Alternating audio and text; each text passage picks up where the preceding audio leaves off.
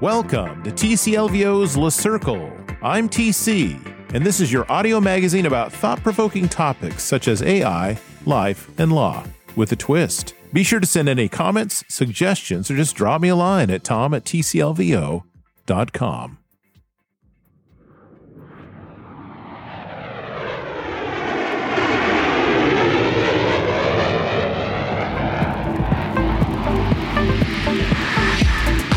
Well, you know the drill.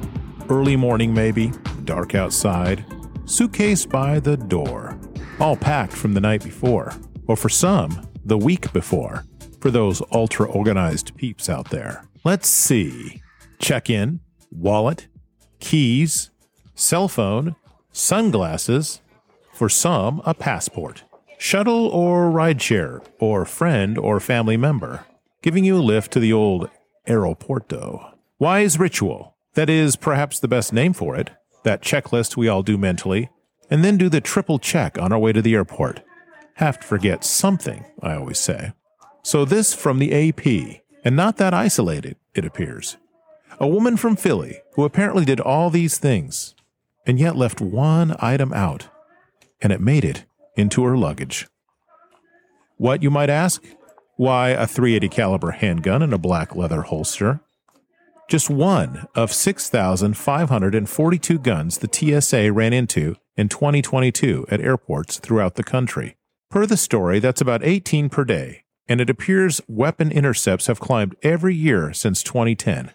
I know we like that flashy cold steel in America, constitutional rights and all, but I also like responsible gun owners who are careful, careful, and careful. You have to respect projectile throwers, just the way it has to be. In one incident in 2021, a TSA officer detected a gun in a passenger bag. The officer opened the suitcase, and the owner of the luggage reached for the gun, and it went off. Naturally, people ran for the exits. I know I would have, dragging my fam and a few others with me. We have all heard of famous people that gave the old I forgot excuse, or the I had an assistant pack my luggage routine. More than a few famous athletes and coaches come to mind from years gone by.